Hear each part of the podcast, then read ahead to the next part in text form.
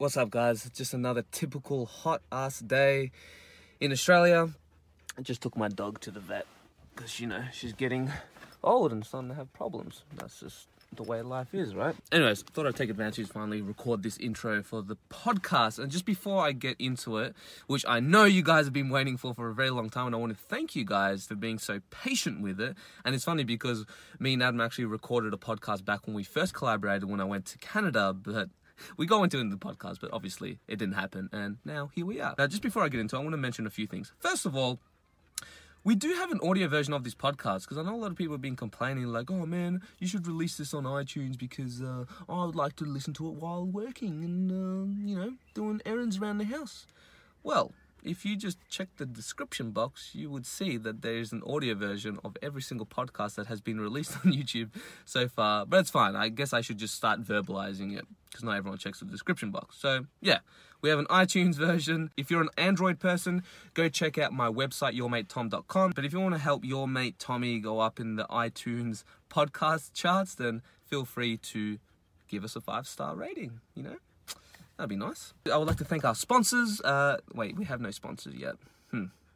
But we are working on it. Something else I want to announce, just in case you didn't get the notification, uh, we have created a private Discord server, which I'm so excited about. If you don't know what Discord is, uh, I'm not the best person to explain it, so you'll have to Google it. But in a nutshell, this platform is a great way for us to connect and grow this community. So if you do want to connect with me on a deeper level, then definitely go check out Discord. I'm a lot more active over there. And also, it's going to be a great opportunity for us to workshop ideas together, right? So you can actually be a part of the creative process, which I'll announce very soon to you guys who are in the Discord server. But yeah, I don't want to rant on about it too much longer. But if you do want to join our Discord server, just go to our Patreon and you'll see it's one of the perks. And there will be a link to our private server key, which you can join and we can have the good times. But the only thing I really have to plug so far is merch get merch like this cool third eye champ. Uh, wasn't that the greatest commercial you ever heard in your life? Don't you just want to throw your money at me? I'm sorry, guys. I'm getting hot and delirious now. This this car is a hot box. I'm gonna have to keep this short. But anyways, go check out the merch store. I'm sure you'll find something that you'll like. Also supports the channel and the podcast. So yeah. Win win. Anyways, to our next guest, who really needs no introduction, Adam from Psych Substance has built quite a name for himself and he recently reached 1 million subscribers, which is absolutely insane. I remember being subscribed to him when he was like at 10,000 subscribers. Man, it's definitely been a wild journey. And yeah, I'd just like to sincerely express my gratitude for this relationship because Adam's been a great, uh, not only a great mentor, especially during the beginning stages of my YouTube journey, but a great friend. You know, we've definitely had some interesting times together, to say the least. You guys are going to absolutely love this podcast, trust me. So stay tuned, especially to the end. This podcast was recorded on the very last day of our South Island, New Zealand trip. And it's funny because I haven't been sick in many months and I ate something that I shouldn't have eaten and I got ill right? And I started even having early symptoms of the flu and, you know, getting hot and cold flushes and the whole shebang. So I was in a bit of predicament and I wasn't going to let this opportunity slip and I wanted to be at least normal. I didn't want to be like, mm. I seriously was not in a good place because of how sick I was. So I needed something to bring me back from the dead and operate on somewhat of a functional level. So I did take a very small dose of Vyvanse, which is one of Adam's ADHD medications. Personally, I do not like taking stimulants. Like even drinking a cup of coffee makes me buzz off my tits.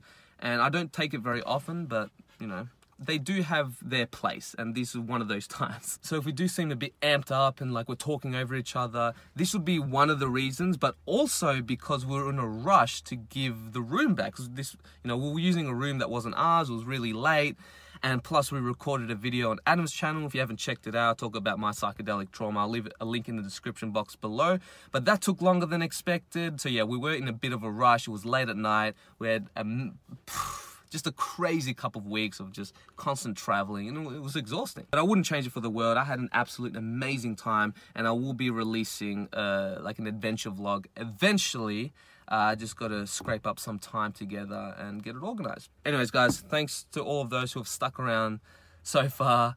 Um, and I want to thank Adam one more time for joining this podcast. I definitely want to do one again in the future. As much as I'd love to do another in person podcast, which are my favorite format, I currently do not have the funds to just fly to Canada whenever I want. So I guess we're going to have to compromise with a Skype session.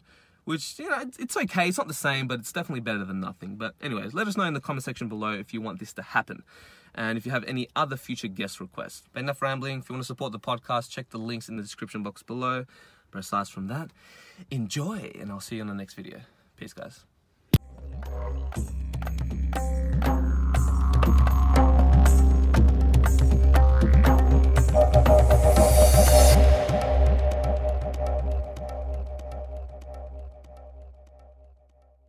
Alright, guys, I'm here with Adam. This is the long awaited podcast, and we are in New Zealand. We actually just recorded a video about talking about my traumas with uh, ayahuasca and iboga. So I'm going to question you on your traumatic experiences. I- Um, I've done like a clothing change, so it looks like it's a totally different video. Obviously, I brought my traditional hat just for this podcast. Yeah. I, like it was good though. It was like a therapy session. Like The video we did? Yeah, yeah, yeah. Yeah. Like, we went was really good. deep. I mean, it was we went so deep that Tom grabbed a glass of wine after we chatted. Because there was some parts I'm like, oh, this is really personal, but I'm like, ah, fuck it, why not? Who cares? you gotta do. It. You got to do it, yeah. Yeah, to be relatable. Relatable. Put yourself out there on the line, Exactly. the thin tightrope line that no one else wants to walk. That if you fall, you come cascading down towards your death. Put yourself on that line. It's, Yeah. it's a good one because when you make it across, it's like what? Yeah. well, I always think like you're all gonna die in the end anyway. Like you're not gonna be in your deathbed like, oh, I should have opened up about that thing years yeah, ago. no, Like, totally.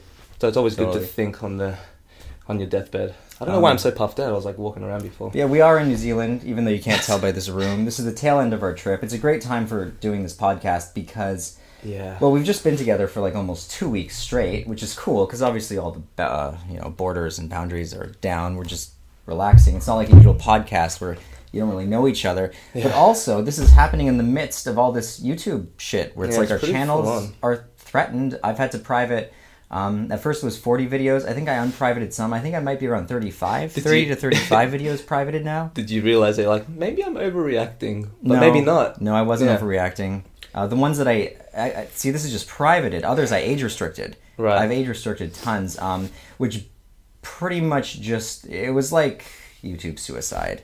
I mean, I deleted. Well, privating and deleting is the same thing. The viewer can't see it. It looks like That's it's true, gone. yeah. Um, I privated my some of my most viewed videos. Actually, I did private my most viewed Mm. video, which was still responsible for something like six to eight thousand views a day. So just completely negating those views means that I'm going to take uh, a view cut. Like Yeah, you were on a whole other level because I did the same thing too. But it's like you know, I just privated like maybe a handful. The way I saw it is either I private videos. it now and face a hit. Yeah. Like you know, don't delete it though because unfortunately what CJ Kid did is that he deleted his Mm-hmm. psychedelic related video so then he couldn't appeal the strike because YouTube can't see the video. oh no. So then if he gets more strikes with the videos that he Oh, yeah, deleted, no, always private. private. People are afraid to private because they think YouTube can still strike them. Um, they can't if the video hasn't been reported yet. Um, anyway, I'm gonna. I don't want to go too far into this. That's not the topic of the podcast. I'm just saying this is to give you like a general idea of our mood. Um, actually, our mood in general is I did a 13 kilometer hike today up two mountainsides uh, that I t- take a boat to get to. And it is now what time is it on that computer? 10:30 p.m. Uh, I've driven for hours as usual. it's the trip, and um, I'm pretty exhausted. We're both pretty exhausted, so I'm drinking a coffee. And isn't it funny though? Like, no, I'm not gonna keep going on the whole YouTube thing because we've made videos on it. But it's like later that day we got like clipped by a van. And Was that before? It was after. And we, neither of us We're were already in that. We're already in a like a, a panicky mood because we had to park by the side of the freeway just to get reception to send an SOS But again, help. someone else was driving, so it wasn't like we were panicked and then we were driving bad. No. Um, our friend that you know doesn't really totally get this stuff was driving. There was a bike Yeah. on the side of the road, like a pedal bike, and someone coming the other direction was trying to go around the pedal bike on a turn. So they didn't even see us. So they're like half in their lane, half in our lane on a mountain road that has no, there's no corner to veer off to if you have to dodge someone. There's just the road and then the cliff. So we had to like dodge them somehow, miraculously, in a freaking van Mm. a- and, swerve around. And they actually clipped us. Th- Their mirror clipped our mirror, so we did hear, hear a bang, and it was pretty scary. Uh, And I, that same day, I had to poo really bad, so we had to stop at a outhouse. They have outhouses on the side of the highway, and just imagine how hygiene, like hygienic, uh, friggin' highway New Did you Zealand feel the splashes? outhouses, and my poo just happened to be really solid that day, and I launched like four bombs, like cannonballs. Cannonballs, just yeah. went, and the third splash hit. It was like, yes, we hit. The poo water splashed up and hit my whole butt. Like, I mean, it splashed me good. So that's gross. Yeah, That's we really- we even chased the guy down, just beeping the whole time. He wouldn't stop. We have footage of all this. So I'll release it on a vlog. Anyway, long story short, we had a crazy day that day. We got those uh, the YouTube thing like you know started to hit us. Um, but anyway, we're still here. I'm still doing acrobatics in my chair. Still here to do the podcast. and uh, It's the last day to do it because we'll leave. We're going on a ferry tomorrow on the north. I actually never do this ever. This is probably my first Really? time doing this in my life. Yeah, it just looks cool. I kind of do it a lot. Maybe not that exact moment, but Anyway, serenity. let's just center ourselves. And uh, the funny thing about this podcast, besides all those already stated funny things that aren't really funny, they're just kind of miserable, but you can laugh at misery, is Tom's been bugging me to do this uh, since long he left my house. No, before we even collabed, I'm like, that's what I wanted to do. Over eight months ago, we collabed. Yeah. And he wanted to do a podcast. But before that, it was like eight months before that. I was like, okay, I'm gonna do And a then podcast. after he left, I said, "Yeah, we'll I do the podcast. We'll do the podcast." And I got so busy, and then life, and then life, yeah. my life has been crazy forever apparently um so i kept saying to tom we'll do it later we'll do it later and then it was like well we're gonna be in new zealand so a month Yeah. before this i said tom we should just do like an interview in new zealand and it's funny actually being here sitting here doing this podcast now because i can really like project myself into the past i remember sitting at my computer typing to you being like oh tom's not gonna like this i'm just gonna suggest it I wasn't happy. Tom, you know, we're going to be in New Zealand together anyway. Wouldn't it be better if we just do a live interview rather than like, you know, shitty Skype quality? Yeah. Granted, now we're using his GoPro. Um, That's still good. 2.7k. is this actually picking up the audio? Yeah. Look. It's Wow. just good to have the gain on low so it's less noise. All right. It's so. Yeah, now we're doing the podcast. Well, anyway, in It's this, much better. I Well, wanted to do it outside in the beauty of New Zealand nature, but we're in this hotel room that worked out great though because it had these podcast chairs. like- these are podcast chairs. It worked out. That's why when I went in the room, I'm like, this is perfect. Yeah. It's better for sound as well. That's the thing. Because I know, yeah, it would be a beautiful backdrop to have nature, but you can't. It would just pick up too much shit. There's not going to be much echo in here. It is a small room, but we've got all these cushions to like Oh, pick up the echo. I'm not just acting for the camera right now. This is just yeah, He's me being he's, psy- exhausted, he's me- psyched. I'm psyched for this podcast. anyway, shall we get started? Mm-hmm. Ah. So how do we begin after you drink your wine? Well, it's good because I just remembered that podcast that we originally recorded. I still have the footage, man. Like we look like a mess. I was worse because this was after my burger experience. So I, I was remember I was like pale, so skinny and Your eyes thin. were sunken in. Yeah, You had like like I looked like an like a heroin addict or me coming down. three days working on videos, not sleeping. Yeah, and that was that. that would have literally been my first podcast as well. I was like, Well, this, this is going to be off with a bang. The Yeah. heroin junkie presents. Today on the heroin junkie, your heroin junkie Tom presents. interview with the drug guy. But What would you call yourself? Would it be your mate Tom, the junkie, or your junkie mate? uh, your mate Tom, the junkie. I guess that would make m- most sense. I sense. think your junkie Doesn't mate have a- sounds way better. It's Yeah. like, what kind of junkie are you? Do you collect junk? Are you a hoarder? True. like, what kind of junk are we talking here? That was full on, but it's good. Um, it's good that we're doing we're redoing it now because it's like a lot of time has passed, and I just went through like the most horrific, traumatic experience of my life. We just like Adam just interviewed me before, and it was pretty deep. Like I went through a so Now, now Tom's a scumbag. He wants the second I interview because by the time the second one hits, you you got the flow of conversation Yeah. going. So he gets the best footage. See how nice I am. Do you see? Is this not good enough, universe? Hey. Look at me. Look at how nice I am to people. to be hey, let's not forget the hot sauce challenge. oh, that was pretty mean. See, this guy is like a pro hot sauce eater or whatever you want to call it. Connoisseur. And because we're gonna do Connoisseur. connoisseur, yeah, okay, all right, mate, that's what they all say. And then freaking, we were doing the hot ones parody, and we're gonna take how many sauces do we do? Oh, Like there's- six. There's a video. It's called just to backtrack called 800 Units of Pain. Yeah. With your mate Tom. That video is literally just the end of the whole challenge. I Yeah. just kind of cut it to the end. Before we had that hot sauce in that video, I didn't tell anybody. We had six hot ones already, Mhm. so that's why we look like we're dying in the beginning. Yep. We're not scared. People thought we were just scared. No, no, No. we're actually already dying. That was the end of the video, and I had it for nothing. And we were generous because we wanted to put like the hot ones to shame in a sense, like because they didn't really put a lot. So we're like, we're gonna put like a this hot much. parody, Yeah. but then I got scared that the hot ones would see it and Yeah. copyright strike me. So I was like, instead of doing a hot ones parody, let's just film ourselves eating really hot hot sauce because no one can count can you know strike you for that. Yeah. So what he didn't show in that video is that the next day I was like bedridden for like yeah the whole day. So when people say that I torture my guests when I do videos with them, it's actually true. Yeah, it's true. But not with psychedelics. Hot with sauce and a burger.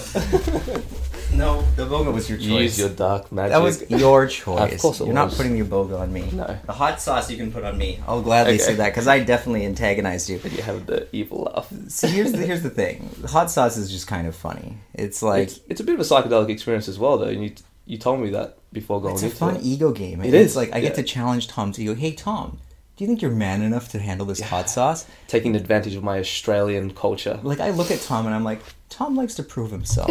I can tell he's gonna want to prove he can handle this hot sauce. And you know what? As much of an asshole as I'm portraying myself out to be, Tom did great. Like I've Thank seen you. people like run around in circles crying from this hot sauce. Only because I went to did- Mexico beforehand.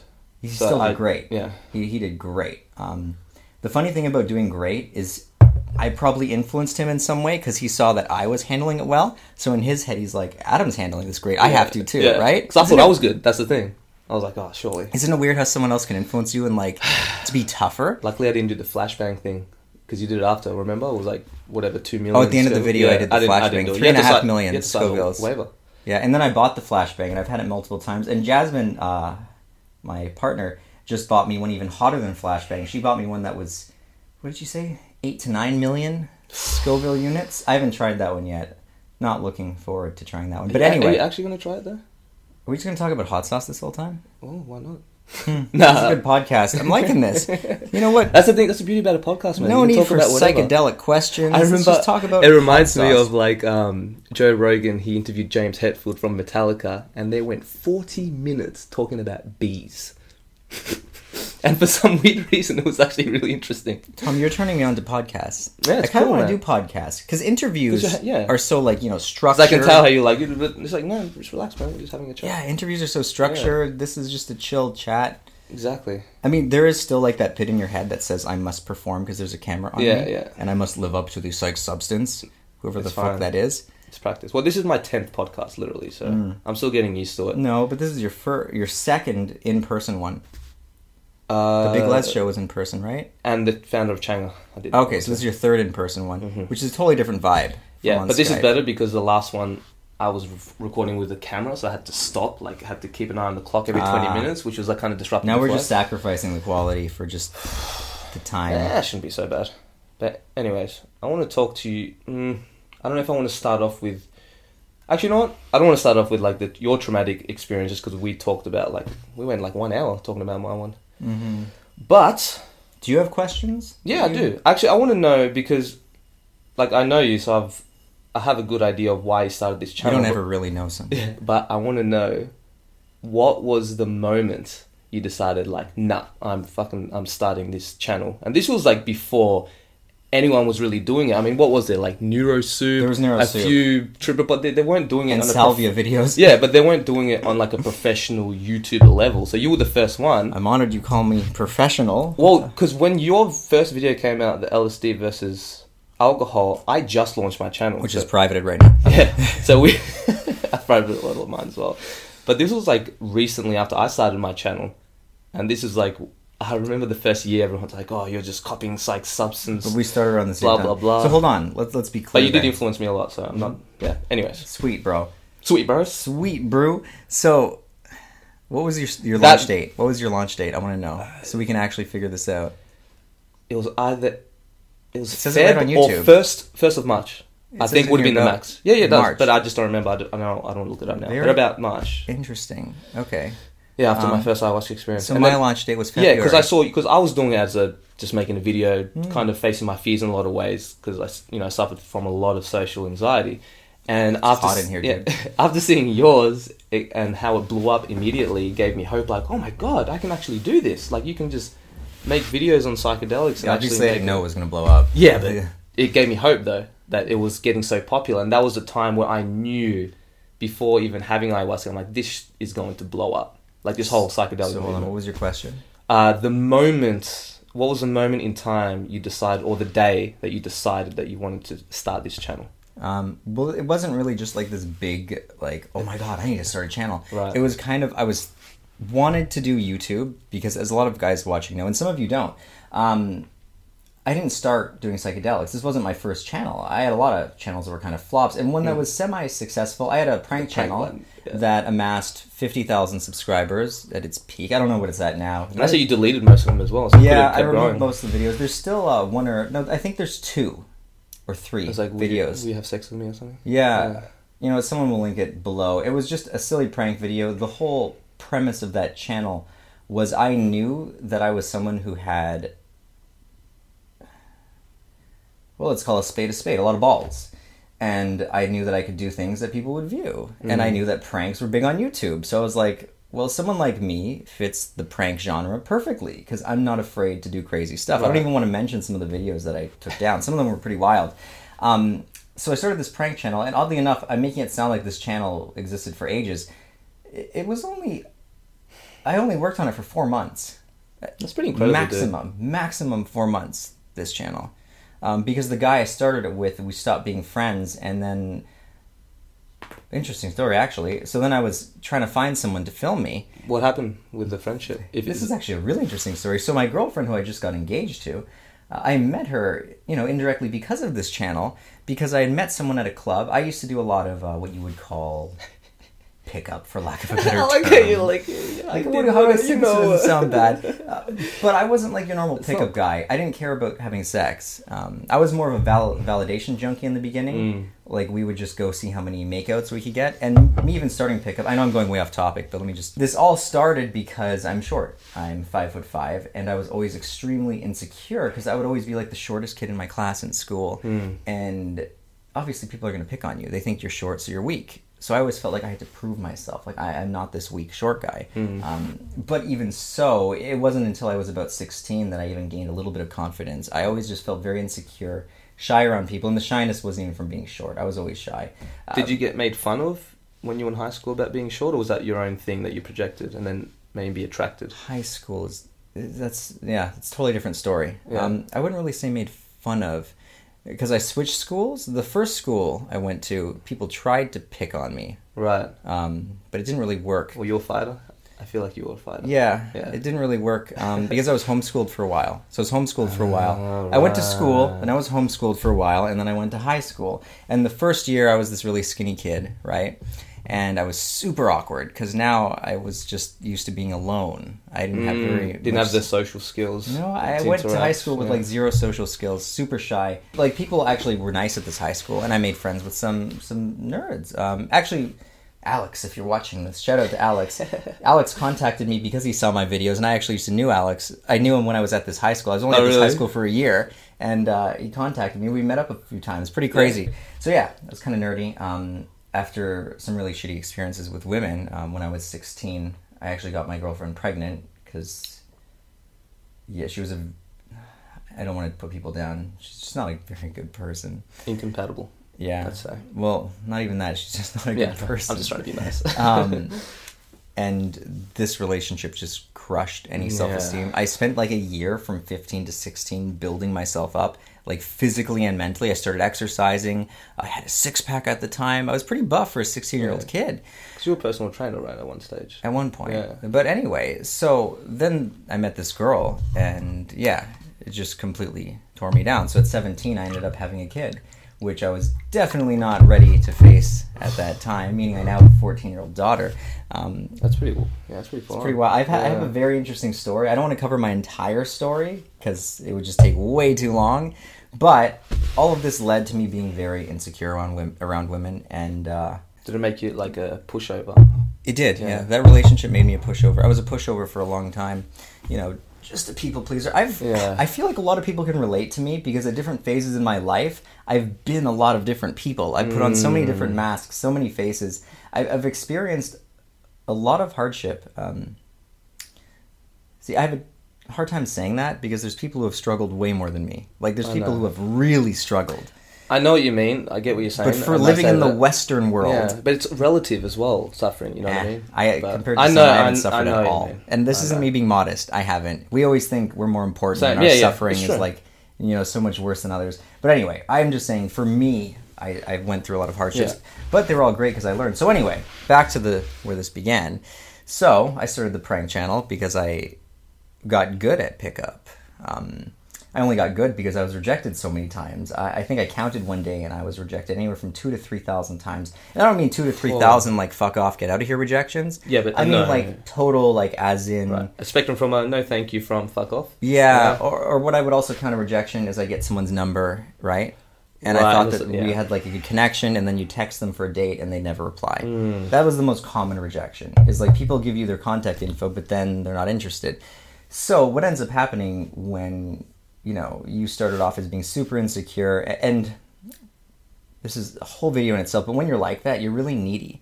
And what you learn from going out and just putting yourself in that fire and kind of burning alive most of the time is that what you project into the world or what you project in like you know your emotions that you're projecting through a social interaction with other people mm. other people feel that and people always want to know like the magic the magic line to pick up girls or the shortcut. There's no shortcut. You just need to be projecting the right stuff. Right. Uh, how you feel is contagious. So when i was insecure and when i was always looking for validation and their approval people could pick that up. Even if they weren't conscious some of them obviously are consciously picking that up but even if Mm. they weren't consciously picking that up people you approach feel that from you and if they're not on a similar desperate wavelength and obviously i'm just going after hot girls here Yeah, um, yeah, yeah. That's fine, man. or Okay. cute girls you know you know what i mean like, Like it's who you're being, not necessarily what you build yourself up to be. well Like in a sense, like it's it's like I don't want to get into the law of attraction, but it's like it's not what you think or what you know, what you learn. It's like who are you being. What No, I'm just talking in a very basic sense, like on an emotional level. If I go up to a stranger and I'm really like insecure and I'm like nervous, they're gonna feel nervous because Yeah. I'm nervous. But that, that's what I mean. But that's who you're being at the time. You're not. You can't fake being confident. You have to actually be. That's confident. the thing. Yeah, that's, the what I thing. mean. Exactly. And the only way, like, it's a really challenging thing. Don't let any like online book or any pickup guru tell you otherwise. It's a very, very, very, very, very, very challenging thing to get comfortable in those types of situations when you're putting yourself on the line like that. It's like RSD uh, Tyler says that pickup is like a psychedelic odyssey into the mind in a lot of ways. Coming from a man who's never done psychedelics or even smoked Yeah. weed, I don't. I, I respect Tyler. He's an amazing guy. He's actually like an incredibly amazing guy. But even amazing people sometimes say stupid shit, and even if I agree with that, I can't put much weight on that coming from someone who has no personal experience in the realm. But anyway, anyway, anyway. anyway. anyway, anyway. Did you follow it? Did they help you through your No. pickup journey? No, this was after. I think RSD is probably one of the most credible sources out there. Yeah. Like depending on which instructor you're looking at. But no, I never followed them. okay. Um, I don't want to get into that. No, no, no. I, I was more just- of a just just, curious. See, I was even so arrogant when I was doing pickup that I wanted to do it my own way. So I wasn't really following Yeah. anything. I had to do it my way. Sounds like you. And my way was the rejection route. So what ends up happening is you you have like these odd li- like little um I don't know. It's like where the clouds part for a second and you see the light where you Mm. get success and you might get a date. You might even get a girlfriend during these little minute moments where you're just on a roll and you're out and so you've talked to 10 girls. Usually by the time you talk to that 11th girl, it's like, "Oh, I no longer care what happens." Right. So you're And- building like a resilience. That's Yeah. what happens. It's not even a resilience. You really just get comfortable in the uncomfortable, and you get to this point where you Mm. just don't care. As long as you care, it's called outcome dependency. As Yeah. long as you care what happens, um, I mean, don't get me wrong. It's not so black and white. You're always going to care a little bit. You Yeah. can't just erase that. But as long as you like really care and you're putting so much energy Right. into caring, you're so worried about it turning out bad. It usually is going to turn out bad just because you're projecting Right. You're putting a lot emotions. of weight on the outcome. yeah, all your eggs in that one yeah. basket. And Yeah. people, a stranger especially, you have to realize that when you're doing these pickup things, you're asking a lot out of a stranger. Like you're asking, first of all, this person that's never met you before, that probably has their own paranoias and fears around people for whatever reason. Like you don't know them at all. You're asking them to not only, Oh, you know, give you a chance, like to start talking to you. Like remember, you're coming up to them. You're the salesman here. You're asking Yeah. them to open up to you and to also like go on a date with you, like feel some kind of attraction to you. It, if you really break it down, I, I know that when you follow pickup, they try to make it seem like it's not a big deal. But if you really look at it, it is a big deal. There's a reason people are terrified of doing yeah, it. but a lot of these instructors went through the trenches to get to the point where they are. I'm, I'm not. I can't speak for everyone, but and it's just like working out too. Okay, when you yeah. stop, you lose a lot of it. Obviously, you have muscle memory, Yeah. but um, some of these instructors aren't even like doing it themselves. that Like, would that would be terrifying for me to like walk up to a girl. like right now, obviously, I'm not going to be as good. like I, I still have like a lot of the fundamentals in my head, but if I Yeah, had to go right now up to a girl, the difference between me and someone who's done it is obviously I have a lot of past experience, Yeah, but I'm yeah, still not going to be that good. You lose it if you don't do it, and I have no interest in doing that again. I'm completely satisfied, more than satisfied. I feel super lucky with my partner. Um, I got lucky in that regard. Anyway, back to that story. So the only reason I met my partner is because at a club the night prior, I met someone who said they saw my prank videos and they wanted to film for me. So I was like, okay, so meet me at this Starbucks tomorrow at this time, and we can talk about you know working together. Like I said, I just need someone to film, and I was struggling to find someone to record these pranks because when you're going, one of the most popular pranks that's at over 16 million views. I actually started the whole, not to like toot my own horn, but I started the whole asking strangers to have sex thing. There's other channels who have done it, and they did a way better job than me. Right? Like these are professional But you pranksters. pioneered it. Yeah, I They perfected it, pioneered yeah. the asking strangers to have sex thing. For, for a while, man. that was a big thing. There was like old people ask. I don't know. There was yeah, because I man, when I saw your very first video, I'm like, this is not his first video. Like I knew straight away that this guy's done this before. right. That was like literally one of my first thoughts I had. Was this guy's done this before? Yeah. Yeah. Well, I also. I also knew video making. As a kid, I loved playing with cameras. Yeah. Like, I had a history with video. But anyway, so I was to meet um, this guy there, and he never showed up. And I remember sitting outside, and I saw this uh, black dude walk in uh, with a kid, and following him was. Well, at the time, I thought, "Oh, that girl's a really nice ass," and so she, and I'm thinking, "Oh, but damn it, she's with that dude, and it looks like their kid or something." I was just really confused, and I was like, "There's, there's no way." I'm, I'm not gonna approach a girl like like I I wasn't just a dog that went after everything. I obviously had morals and I didn't Yeah, want to yeah. offend anybody. Like I'm not gonna hit on someone's girlfriend. That just wasn't my style. I cared too much about you know people, empath, very empathetic here. Mm. Um, but anyway, so then she came out to the patio, and I remember I looked at my phone what time it was. I was like, okay, I'm sure the, the other guy's coming with like their coffees or something.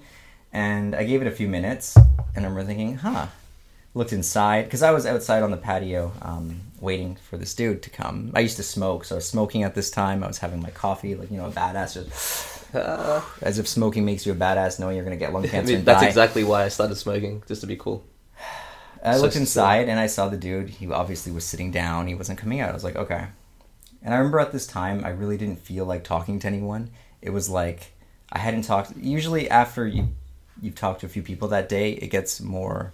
It gets easier because you've already Right. gone through the process, right? Just like filming a video, yeah, was the second one's easier. Yeah. Um, I hadn't talked to anyone. I was feeling pretty just like, "Oh, I really don't want to do this. And then I just like, yeah, like, it's like, okay, yes. The thing, the thing that you have to understand about approaching strangers is people get this idea that they're just gonna become this guy who can just talk to anyone fearless eventually. Like if they keep working at it, eventually they can pick up anybody. They can approach anyone without fear.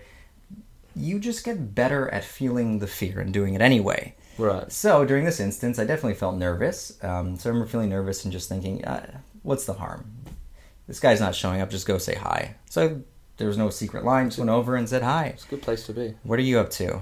Probably, I don't remember exactly. Probably just that. Hey, what are you up to? And she was working on her computer. She told me. I was like, "Oh, I know computers." Um, and then we started talking about websites. And then before I know what we're chatting. And I asked her if she wanted to go on like a quick hike because we were right at a coffee shop that was near this like mountain trail. So we went on a hike. Um, she actually just started a new job in the area. She wasn't even from the area, and she didn't know anybody. So hey, great. Said yeah. Well, fate. we can hang out again. And now, that's the person that I'm Engaged to. engaged to. Congratulations. Pretty brother. crazy Yeah. how it comes full circle. Had I not started the prank channel, I wouldn't have been at that bar that day. I wouldn't have met that guy, and I wouldn't have made the plans to meet him at the coffee shop at that time. Whew. And it's these kind of experiences which helped us through this YouTube crisis because it's like it's very easy to get in the moment and freak out, like, oh my god, this is the worst thing happening. But in foresight, you look back on it and you're like, Actually, you know what? That was good because it led me to X, I Y, love how Z. you're linking it to like the YouTube Blah, blah, crisis. blah. This is amazing. Yeah, I was but- never gonna link it to the YouTube crisis. Are you being serious? You just fuck with me? No, I wasn't gonna Okay. link it. Everything Tom's head is all like YouTube crisis, YouTube crisis. but no, you, that is a good point. Yeah. Yeah, you can look back and you can see everything in a positive Well, light, yeah, right? Anything. Well, it took me nine months to finally see the positive from that last Iboga experience. So We've gotten to the point where I fully forgot the first question you asked. the moment when you decided to start this whole channel, I love how I'm day. still leading up to the it's answer good. It's good, man. This is great. It's juicy. People are like talk more. So, you know, that happened. Um, when I actually when I met her, I had finally got to the point where I wasn't just total shit. Um, so, yeah, I, I was seeing a few girls. It wasn't like she was the only girl I was seeing. She was even seeing someone too. Like we didn't start off. So started as like a fling kind of thing. no, it wasn't a fling. Oh, no? We were just hanging out. Oh right, okay, That's the best I would call it. We were just like hanging out. hanging out. We had good conversation. We chatted. Sometimes she needed a place to stay after work because she lived in a different city and she'd crash at my Right. house. We were really just hanging out. Um, but anyway, so during this period is when I was doing the pr- the prank channel, Mm. right? And I wasn't enjoying it. Like, like I liked that it was starting to blow up, and it when like a video with pranks hit at this era of YouTube. Um, this was like 2012, 2013 era. Yeah. This was like the prank era. It was yeah. You just, the key to YouTube was just start a prank channel and then boom. Right. Wait for the subscribers. there's always different eras. I think now it's like vlogs. Right. Yeah. There's different eras. so I was witnessing my channel go big. One of our videos was on uh, World Star Hip Hop, and things were getting shared. Well, I mean, the video's got 16 million views, right? said within four months it blew up to like what was it? no, I only did it for four months. It, Yeah. It actually blew up within, I think, two. So you could have gone like real, real big. with I'm that. guessing. I could be. It could have been six months. I did the channel for. Like Right. my memory of these events are really Yeah, but it hazy. was, it was less than a year, which is like nothing. oh yeah, it, half it took, a year it took me most. Almost a year to just reach a thousand subscribers. So. Okay, no, within months we were So- thousands of subscribers. Yeah. Yeah, but that's the thing. I liked, you know, going out and meeting people, Yeah. but I didn't like recording it. I really, really did not like recording. It made me feel uncomfortable. What was it about recording It just wasn't true to who I was. Like Right. when I sat down after doing like asking strangers to have sex and asked myself, ask myself to have sex. No, I asked myself, am I really enjoying this? Like, Hmm. like yes, this video is popular, but was that video fun to make? Was any part of this fun for me? And for me, having a YouTube channel was all about breaking free from doing shit you don't want to do. Right, like the nine to five. Yeah, like the whole point was to not have a nine to five, to not have a job you hate. And I did more videos after that video that are you know privated now or deleted rather. Um, and with each video, I increasingly started to dread making videos more and more. It got to the point where it's like I, I had someone to film for me again, and it's like, but do I even want to film? And I remember I was coming up with excuses as to why I didn't want to film. Um, yeah, actually, we filmed a lot of videos that didn't even get released. Really crazy stuff that I don't even want to talk about. That I'm happy didn't get released. One of the ideas was, uh, see, these were alcohol infused ideas. During Like he had the paintings, like, hmm, should I tell this story? should I tell the Yeah. story? I don't even know. But during this period, I drank too much.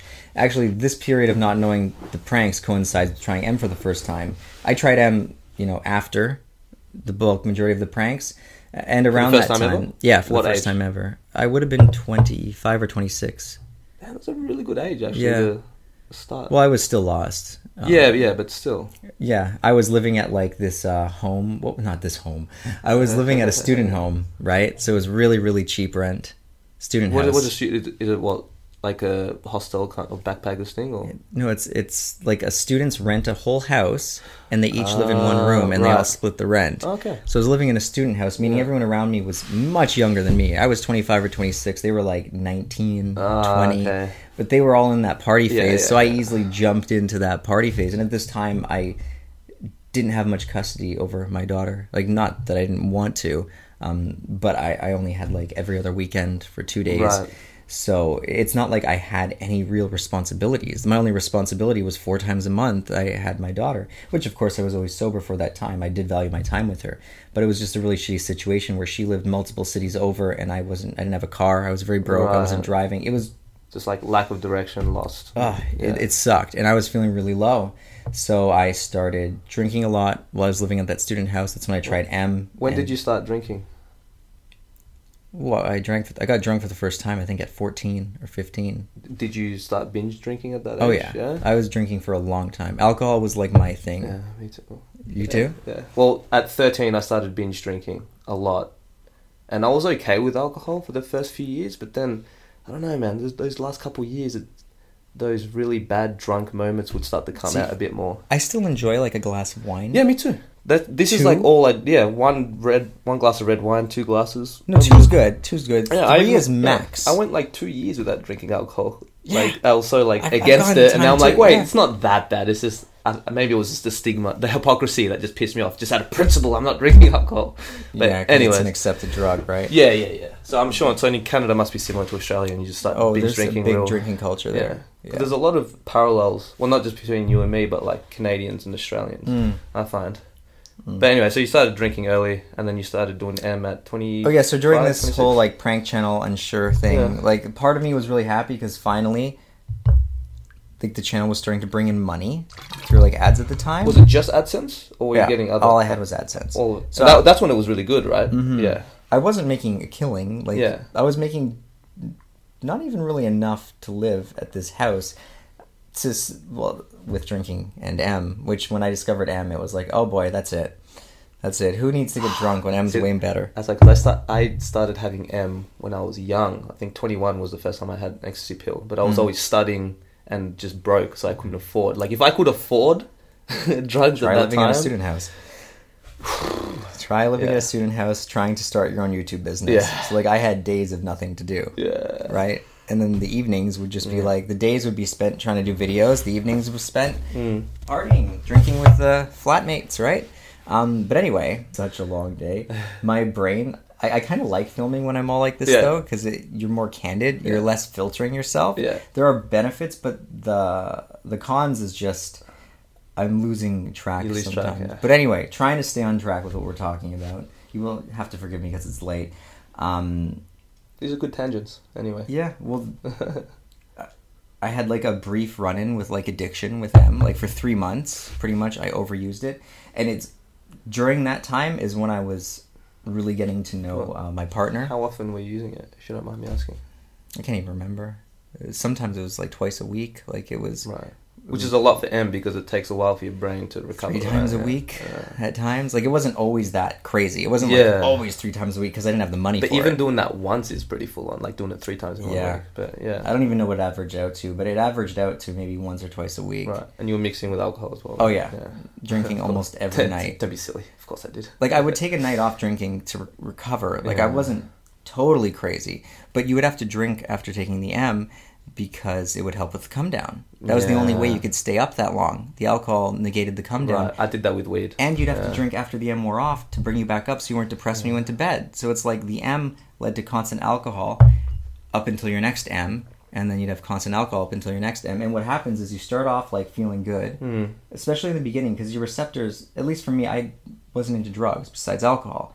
So I had never really been hit with amphetamines or anything like this. So you start off like, you know, I was pretty tough. Like I have a pretty healthy body. Like I still worked out. I make I'm making myself sound terribly unhealthy, but I still wasn't eating terrible. Like there were aspects that were healthy, right? So it The wasn't balance. just like there was some balance. That's why it's funny because I was exactly the same. Like I ate healthy so then I can get fucked up more effectively and recover quicker. But I never thought of it I like did. that. Yeah, well, I did.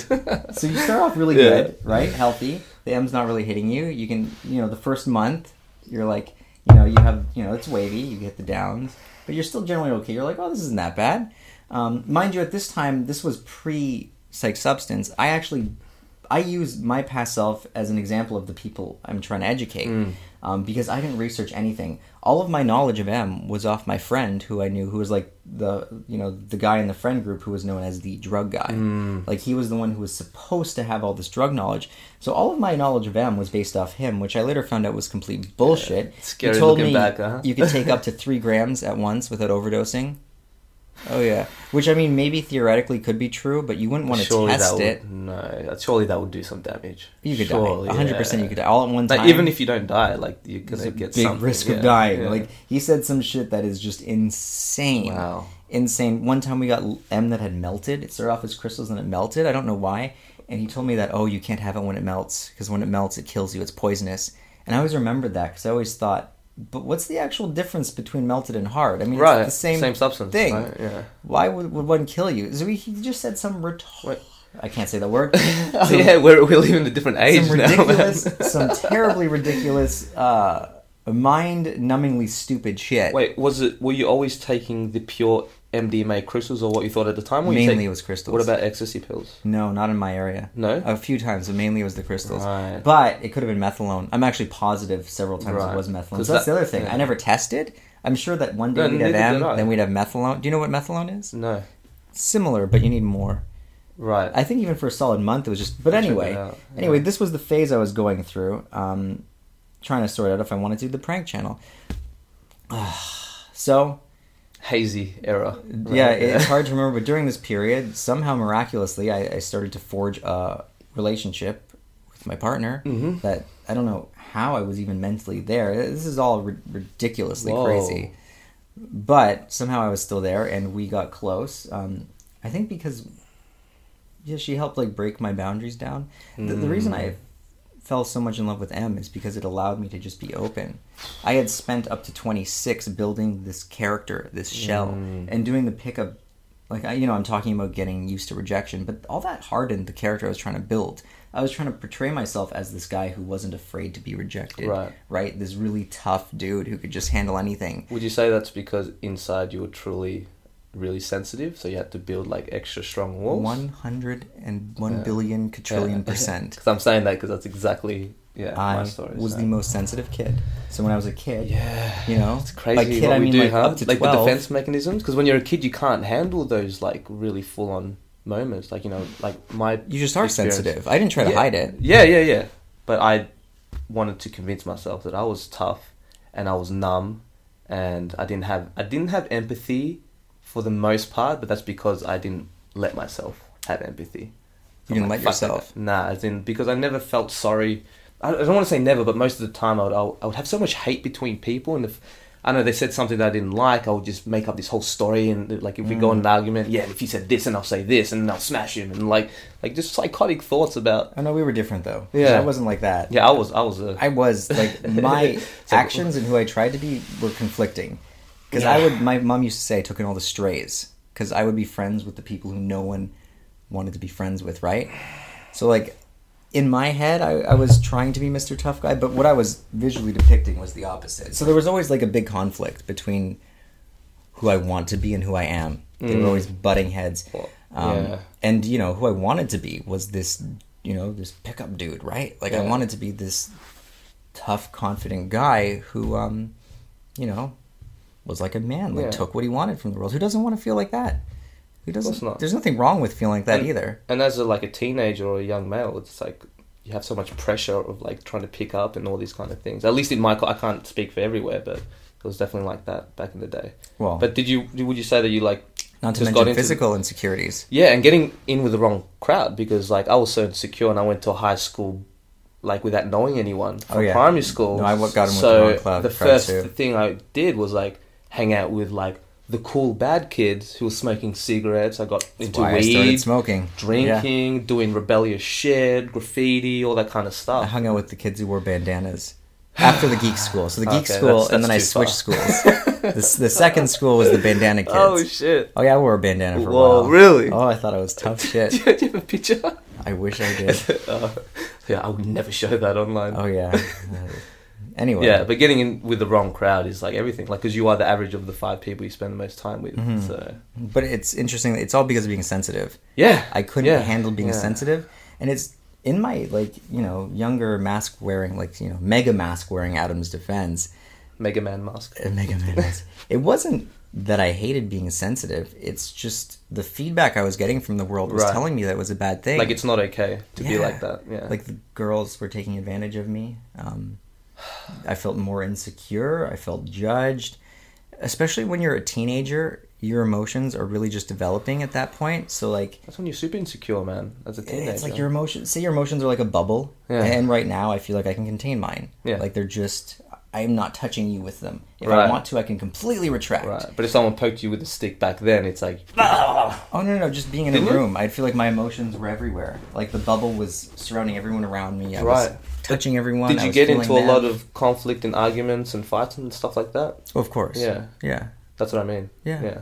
Yeah. Like you couldn't just take an insult and just let it go. No, no, it's amazing. myself, it's but- uh, amazing how the most like confrontational people sometimes are the ones who or the ones who like Yeah. you know appear to be the toughest. Yeah, yeah, Because I appeared to be pretty tough at times. Sometimes I was weak. I again, I experienced it's. I can't just say Depends that I on was who you tough ask. No, no, no. Of course. because there was so many Cer- periods. Yeah, certain situations where certain people saw you as a tough guy. Yeah, it was just you know a big mask. Yeah, being it's like the same sensitive. thing. Like when I did my first ayahuasca blog, someone from high school read it and he's like, "Dude, I was like so intimidated by you in high school, and like this whole this thing, like, you know, it's so relatable." And he was like so surprised because I was so open and vulnerable. So I was a nice kid. I was hopefully you helped him. just to make it clear, I was not a bad guy at all.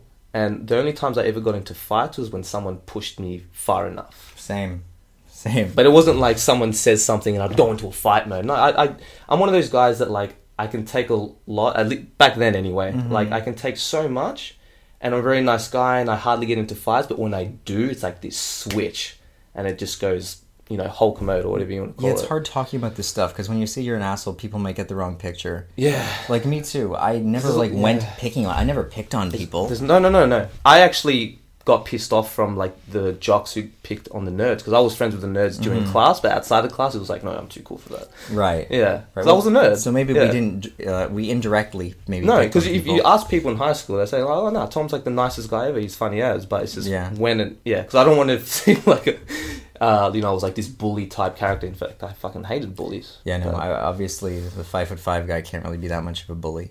Not when in Canada the average height is like six one to six three. yeah.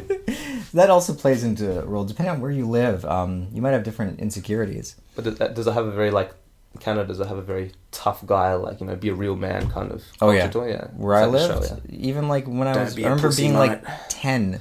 I remember being ten years old in the classroom. It was like grade five. Yeah. All the kids, no, grade six is when it started for me. I would have been eleven. Yeah. All making a circle and like the cool. There was the cool kids in like grade six is too young to really separate into groups. It was the cool kids, and they wrote this list of uh, the strongest guys, like who could like win the most fights. Yeah. And all the cool kids had this list, and I was like, out of thirty kids in the class, girls included in this list. At least they um weren't sexist. Like at least they included both genders in their tough list.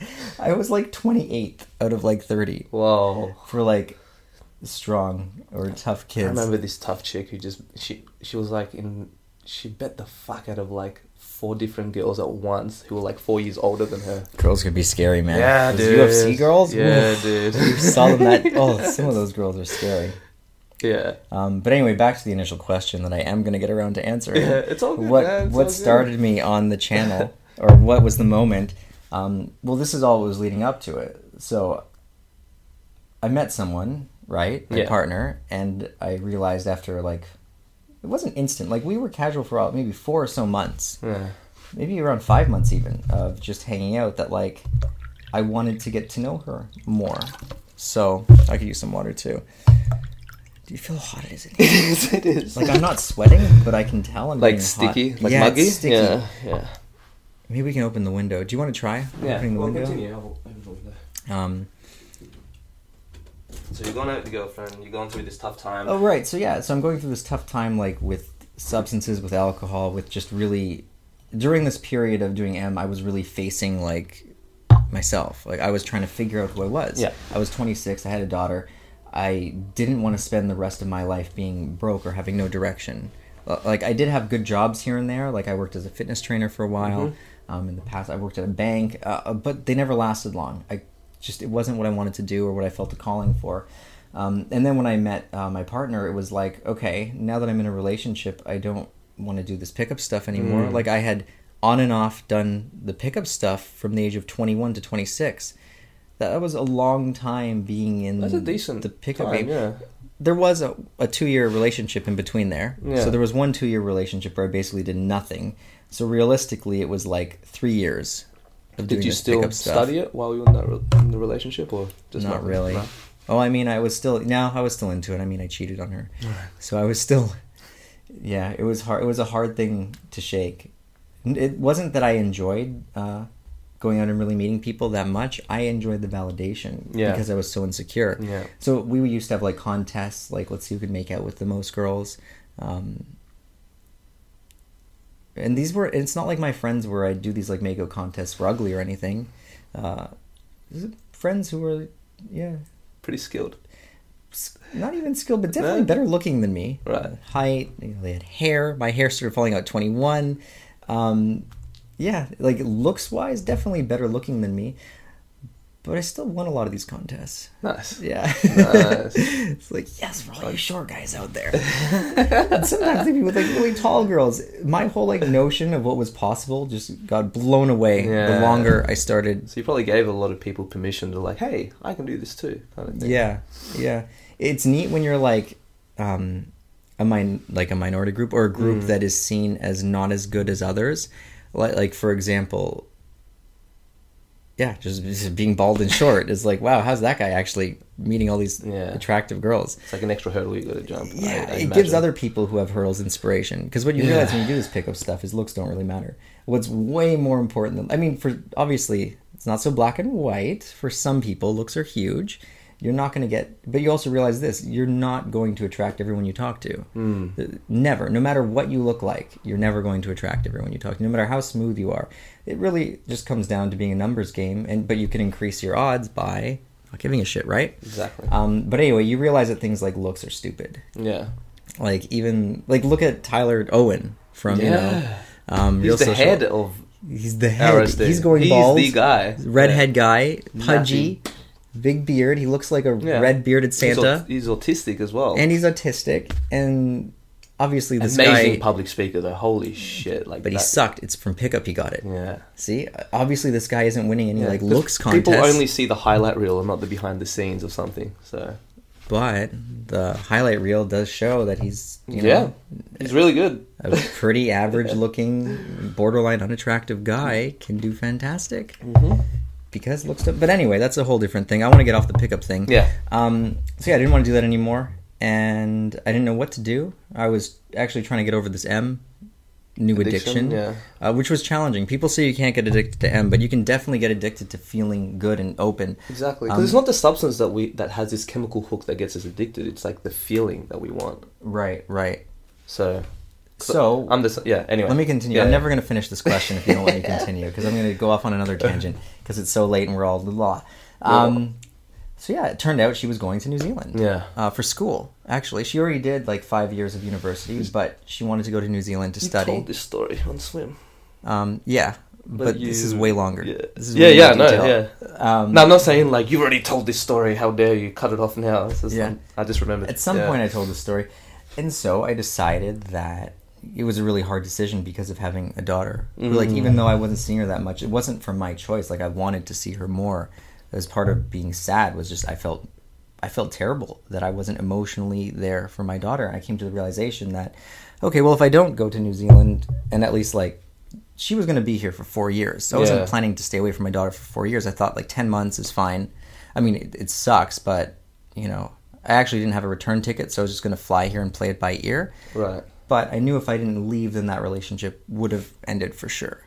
So I was like, I definitely want to explore the possibilities with this girl um, because I liked what we were building. Hmm. And it was like, okay, it kind of sucked because as soon as we, she told me from day one she was going to New Zealand. So from the start of getting to know her, I knew that we were going to separate.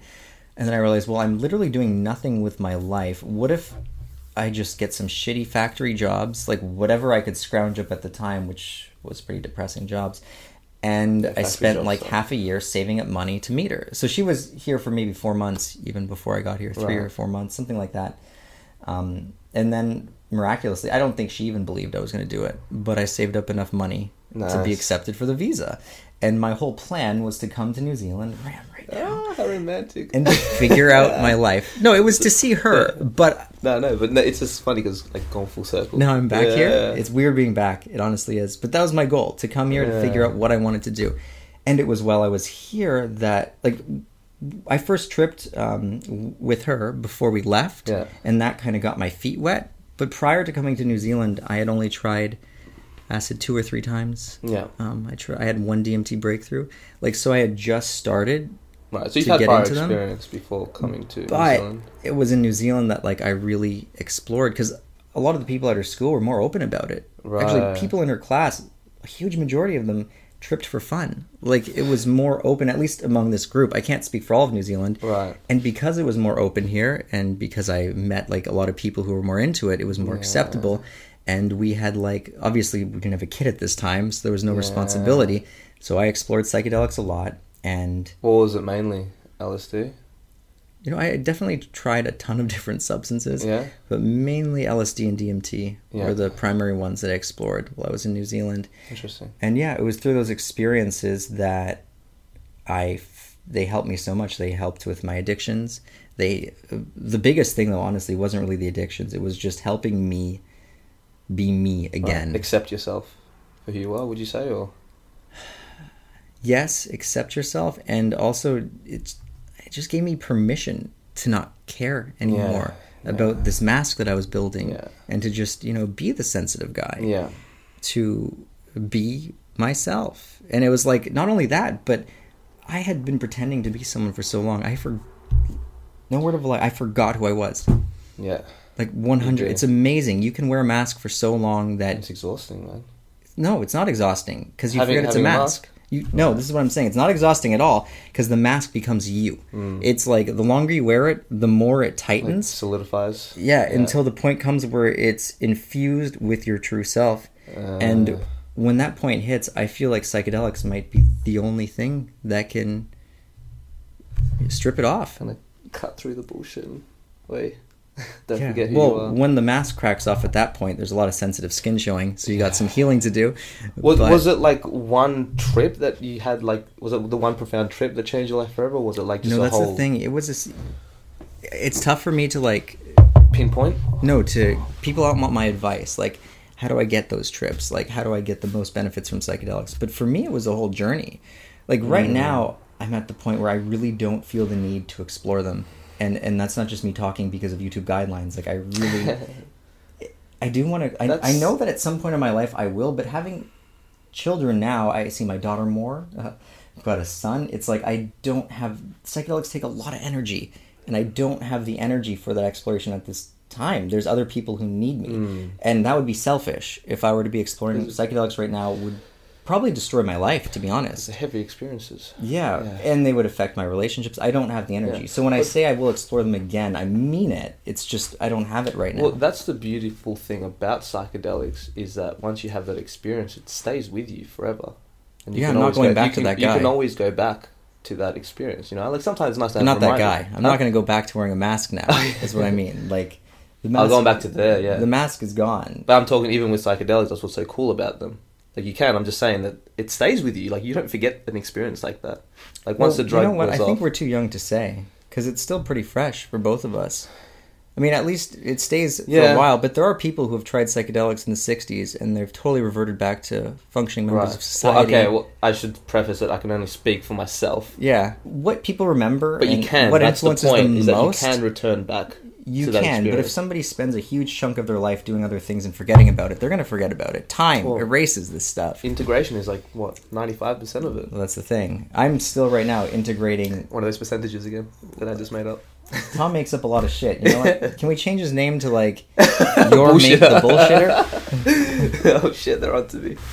I forgot what I was saying again. You're Re- to remind me. reversing back to the mask and like you didn't want to go back to Oh. that anymore. No, no, the psychedelics shed my mask. Yeah, yeah, that's what I mean. And it was in New Zealand that I realized. Actually, after working at banks in New Zealand, I made videos about this. Like, this isn't a new story. I had Okay. these notes that I wrote at the bank. Like, I was at the verge of a spiritual awakening, and I didn't even know it. Like Satori, something yeah, like that. Yeah. I didn't. At this time, I didn't even know what Satori was. Right. I had no idea. I had just discovered Alan Watts. And like a week Oh, after right. discovering Alan, it wasn't long. It wasn't like I was studying Alan Watts. It was like I had these thoughts, and then I found Alan Watts, and I was like, this dude stole my thoughts. Like I already had them written down. Some of the things he said. That's it was, trippy. blew my mind. I was like, I'm tapping into Alan Watts here, or there's just some collective uh, knowledge around just the act of spiritual enlightenment. There's a lot of consistencies with these spiritual teachings. Oh It's yeah, been you know there's a lot of consistency. a lot of consistency. So then I had that enlightening trip, which I made a video about. That's removed right now that I have to remake. Um, LSD with Alan Watson, like yeah, I can remake that one so much better though. But Yeah. anyway, and yeah, that was like there was like the trips that changed me that I felt like you know like I said the scale in our video. Yeah. like they were putting weight on this scale, and then once that trip hit the scale, it just tipped, and Yeah. there we go. I was forever changed. Yeah, and in what? I think it's important to say that though. It wasn't one trip that changed me forever. It It was was a a, collection. It was the journey of going through the thoughts and you know meditating and writing the notes and really reading books. I didn't just trip and then just like veg out and smoke weed. Hell no. 'Cause- I 'cause read books. It's interesting that you're saying this because, like I said in the previous video that we made, I put way too much weight on the benefits of psychedelics for me. Mm. And like for example, the ayahuasca, I gave that all the praise. Like it changed me, and of course, it was an, an amazing catalyst that changed my life forever. But you got to think that I did like four ceremonies. I did one San Pedro ceremony like a couple days later, which really put Right. everything in perspective and full circle because they go together really well. Not mixed together. I mean, like you know, within a week or a couple days apart. but I don't know if your spiritual ego ever got as big as my spiritual ego. Oh, who knows? Did That's you a- ever did you ever hit the like enlightened phase? Yes, where you of had course all I the did. I was answers? like, I thought that like if you haven't had a psychedelic trip, you don't know shit. maybe our egos were the our Yeah, spiritual egos were the massive same size. spiritual ego, man. I was just I like to call it the psychedelic warrior. Like this is the cure for all. They should put mushrooms in the water supply, Yeah. and the world would be changed. Didn't Joe forever. Rogan say that? They should put. I don't know if he said that, someone but said they someone put- yeah mentioned it. This or is no, in early Joe Rogan days. did. If everyone, he he proposed a question. This was like years and years ago Yeah, yeah, when he yeah. was like all into He was this stuff. really like a yeah yeah, He said if everyone like ate mushrooms, the world would be a different place Yeah. or something.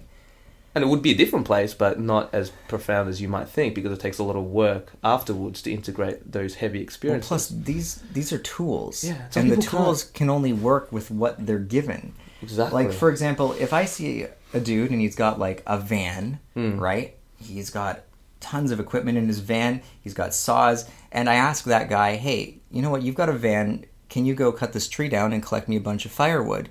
He'd be like, "Oh, you know what? Yeah, I never thought that I could use all these tools for that. I mean, I've got everything. I've got the saw, like the chainsaw. I've got the van to carry the wood. I can totally do that job." Now you go ask like just some civilian walking, you know, holding their paper bag, getting drunk, just stumbling around, totally confused. You know what? here's the instruction manual for cutting down a tree. Um, I, I need you to go cut this tree down. You know, and, and not giving them the tools or telling them what tools they need, just saying, cut this tree down and bring me the firewood. No way of doing it. No. They're going to be totally confused. They're just going to go walk by the tree, be like, oh, okay. Yep, can't do this, and just walk Yeah. off. They're not even going to try to like figure out how to do it because they don't have the tools to get it done. They're just going to not even. They're just going to dismiss it. So it's like I feel like psychedelics work best with people who already have the tools or who are on their Yeah. way of, for uh, right. you know of Like acquiring the building tools. the foundation of their mind. you have to learning psychology, ask the right questions. Yeah, yeah. Otherwise, it's like you're not going to give someone mushrooms and watch them have a spiritual No. awakening. But here's the thing: what can. can happen to the guy drinking that alcohol with the paper bag, the homeless man who has no way of getting the firewood, he can have that trip. He can Like a go look at the tree, Yeah. and he can go like, "I never saw this tree before. Yeah. there's a tree Yeah. here. It's definitely I've possible. never seen the tree." Yeah. And then he can go for you know, a few, you know, a couple weeks can pass. He can see a saw. Oh, you know what? This could be good for cutting down that tree. And then eventually they can put the pieces together, but it's not going to be Yeah. this instantaneous. And like thing. any tool, like a hammer, you can use it to build a house or smash it down as well. and they'll So- probably have to trip again. Yeah.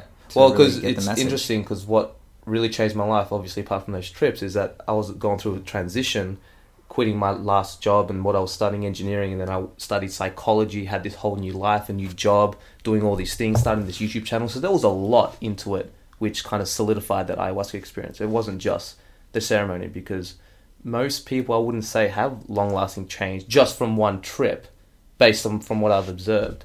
No. If they don't do the work. even people who trip a lot don't have the Yeah. long lasting. See, psychedelics are very, they're very fascinating to me because there are people who can trip just for fun, hmm and for their whole life they can gain practically nothing from it. Yeah. I know a lot of people brief like insights, like like oh, that. there's more to this world, but it, it's no different than someone who believes in science fiction, right? Right. Like oh, there's probably aliens. Like Right. So there's some people who just look at symbols like, whoa, look at these tribal patterns, and other ones like, oh my god, when I was eight years old, I did this thing, and that's why I have this personality trait, and like, you know.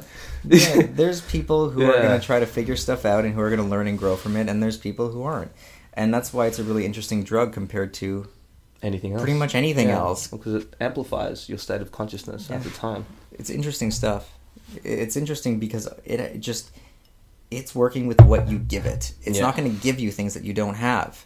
It can, you know, show you glimpses of how to achieve, you know, or what to do, but it's not going to do it for you. Yeah. It really is like when used in a specific way, it really they are like enlightenment hacks, Yeah. or spirituality hacks, whatever you want to call it. They're they're a way to quickly and efficiently access information that would probably take years and years and years, Yeah. or maybe May- even never for the average some. person. Because remember that some people, you know, grow up meditating their whole life, and they're all open to this kind of Right, stuff.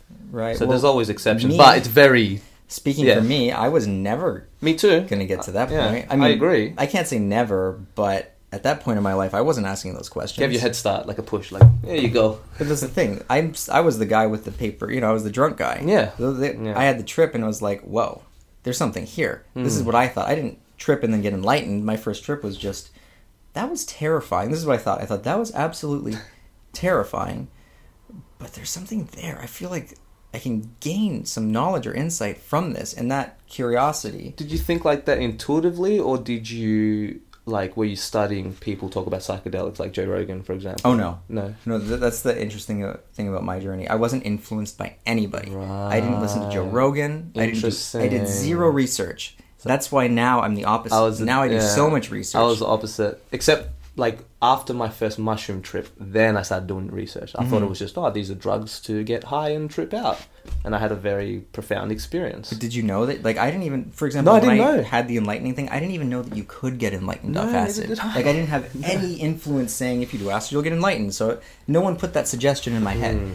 That's why I think my story's good.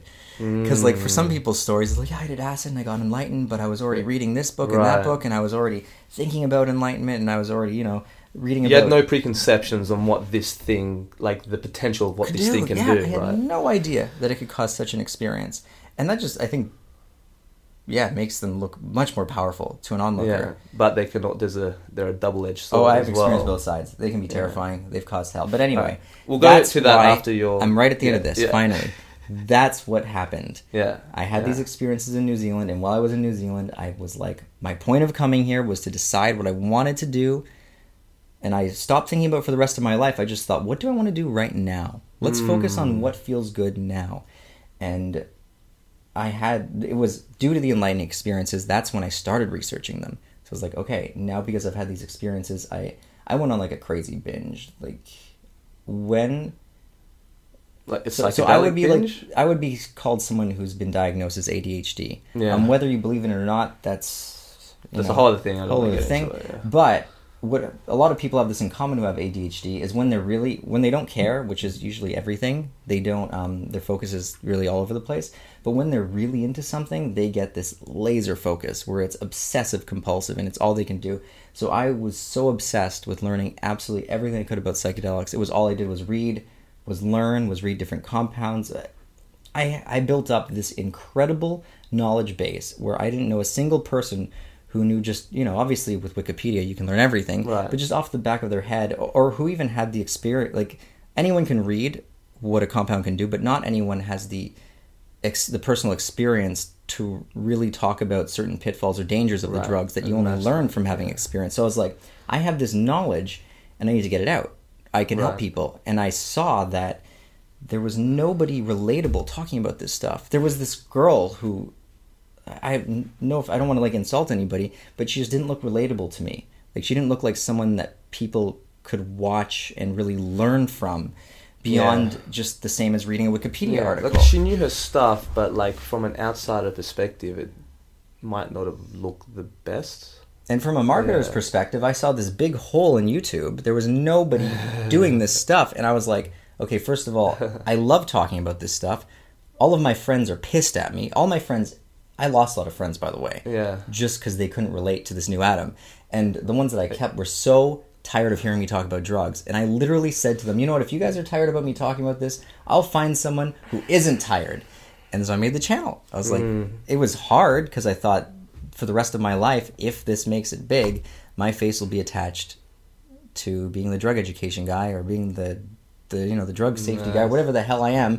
But I was like, somebody needs to do this. Somebody needs to shine a flashlight on this little area, which is actually a massive area, a- and, like uncover it. It's like and been used for eons, by the way. That's What's the- that? Like psychedelics have been used for eons, so it's like forever. that's the yeah. And I thought specifically someone needs to help people not make the same mistakes I made because obviously having the drug friend I was an idiot Mm. Right. and I figured a lot of people are going to be like me like I in the beginning I didn't want to read Wikipedia I didn't want to read Erowid I just wanted to do the easiest route and I thought what's the easiest way to help people be safe with their drug use. Make a video. Right. you don't need any intelligence. You don't have to read. No. you can just sit there and watch and veg out smoking weed watching a video. So I was like this is missing because no one wants to put their face on it. I'm gonna fucking do it. I'm gonna make these videos. Um, and the stigma needs to be destroyed. Because at the time again psychedelic warrior phase I, I was just seeing the benefits. I mean i could at the, even in the beginning i knew they could be dangerous. But you swept them under the rug, right? Like no i still made videos about dangers. I've always tried to be more balanced but it wasn't until more recent times after having you know in the beginning it was like i had these tons of positive experiences and a few nasty ones. Mm. and then as i really pushed it when i should have taken a break i saw the dark side. And i'm glad i hilarious Mm. Right. Like you had an glad. actual bad trip because I used to say there's no such thing as a bad trip, Oh, no. which is bullshit. Oh, no. There is definitely I bad had similar to. Tom, where I had to be literally the same. I had to be held down by friends because they thought I was going to hurt someone or hurt myself. So I saw the dark side, and thank God I did because now it gives me the best stance. Yeah. I have a balance. I lit. This isn't bullshit. I have a balanced view, 100 Mm-hmm. percent balanced, non-biased view, which is great. And here we are. So Here we are. that is the massively long story of what led to starting PsychedSubstance, and its success was uh, a total surprise. Like I didn't start it. It blew up. Your first video was like viral as yeah, Yeah, like millions of views within like crazy. It's like the universe months, right? says, "Good job, Adam. Good you, job." You were listening. Yeah. You finally listen. Mm. we will reward you. Listen more." So it was. Would you say it was more to reduce the social stigma behind it? That was like the main reason. In the for it? beginning? In the beginning, I'm I'm talking about. We're talking about three years ago. It was both. It was both. My personal focus was definitely more to the stigma, Stigma, yeah. but it was always both. Yeah, yeah. Um, and how that's wavered is now my main focus is the harm reduction. Hmm. Because now I see the bigger picture and I realize in order to destroy the stigma, first we have to reduce the amount of harm that not just psychedelics, that all drugs are causing. Right. Because if they cause less harm, then more society is going to look at them as, you know, safe, not dangerous It's- things. It's always one guy that ruins it for everybody else. yeah. It happens, man. It happens. Anyway, I'm totally like just used up after that whole answer. And it is 11:40 now. Wow, wow. It's only been an hour. It's already been an hour of me Yeah. talking about one question. That's awesome, though. you had some pretty heavy experiences, and this is where we share some similarities. And psychedelics can be. It's very. The experiences are very polarizing, for sure.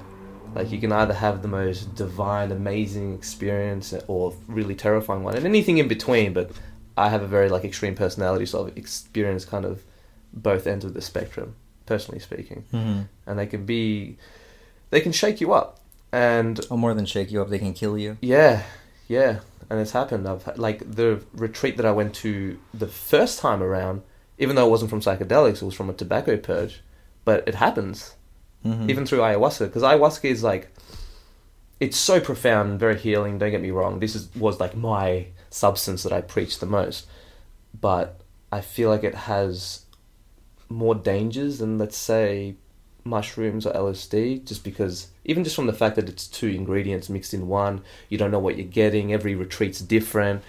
And as soon as money gets involved there's no regulations on ayahuasca by the way. So you can have you can open up you know let's say Johnny has a profound trip. He's like you know what? I'm going to start an ayahuasca retreat.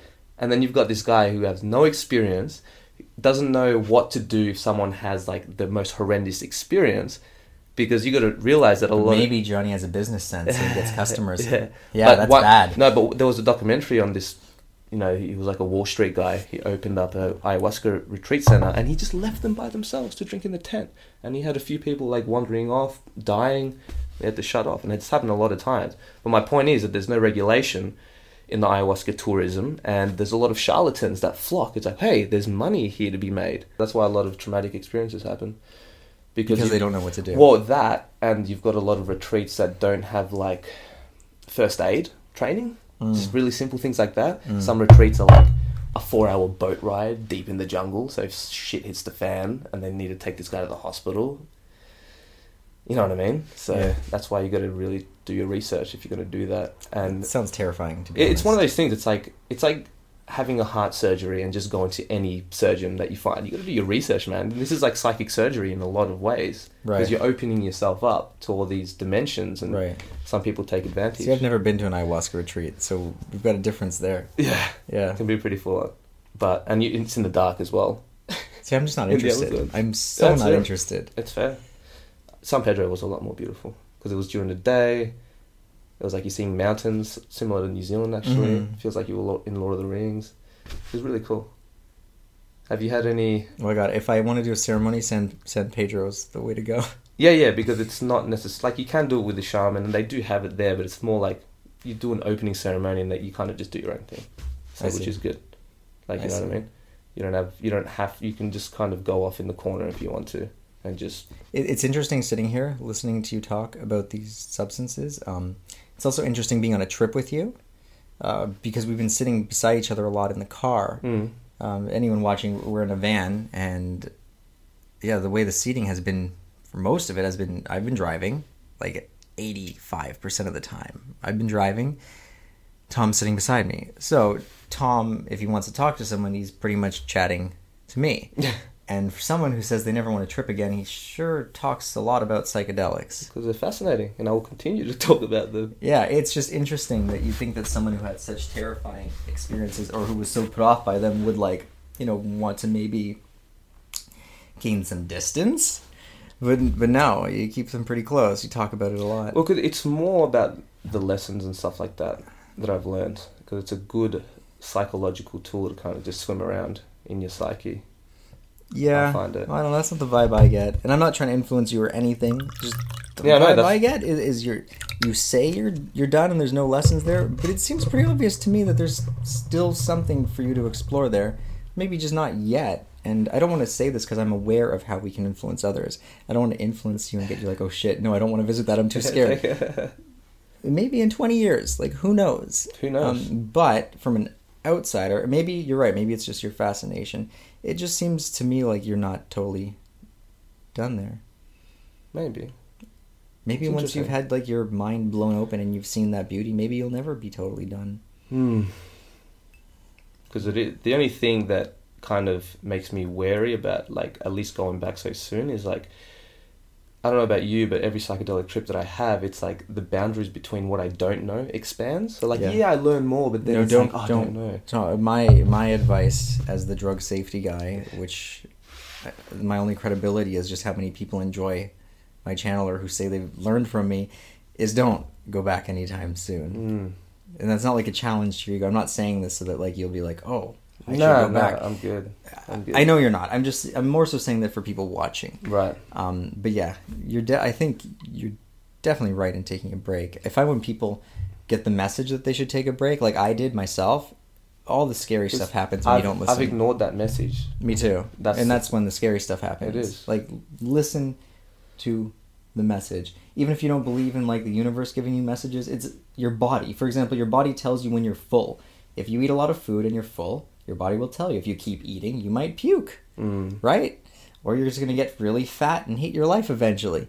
So, listen to your body. It knows best. And it depends on where you are because it's like, yeah, sure, I've done a lot of work on myself, but there's so much to go. A, I need to work on my foundation. Like I thought I was more, I'd say, spiritually advanced than what I thought, but it's like, dude, you got so much fucking work to do. You need to Yeah. be humbled. Are we into the recording? You can see on the audio, one, right? one hour twenty. Oh, we're almost to the end. We could always do another one. Yeah. Yeah. Like Well, we, we could do a Skype one if I'm not so crazy busy. Because one hour, it's already getting to be long. yeah. You like to keep them at an hour and a half, right? an hour and a half to. I I bet you most people are going to be like, no, make this longer, make this three hours. Um, but logistics come into play. Yeah, of course. We could also record the second half somewhere else. True. That's possible too. We can watch this back, but right, let's just just in to get to the case, let's just let's just pretend that this is the last one. All right. Um, what has been your experiences with the more terrifying trips? And I'm I'm not just talking the the challenging ones. It's like scary at the time, but then you realize like, oh wow, I learned this about myself. I'm talking Mhm. about like the true fucking terrifying one that shakes you to your core. What has been your experience with that? You, I made videos talking about the experience. Be more specific. Like, what was because you we you had a really traumatic trip before. I think it was your last trip before we had, uh, you know, our first collab. Mm-hmm. how was like how do you think that went wrong and how did it affect your life afterwards Well, it largely went wrong because I tripped with the intent to prove to myself that I could still trip. And I was tripping with two uh, friends, one who I didn't really know very well, and the other friend who I, had, I didn't see that often. And, like, you know, when you don't see Right. someone that often, you lose touch. You don't feel as comfortable around them. So the setting wasn't right And these two guys were all they were good friends, very supportive, super proud of me that I was having this success on YouTube and I was making my living doing what I love doing.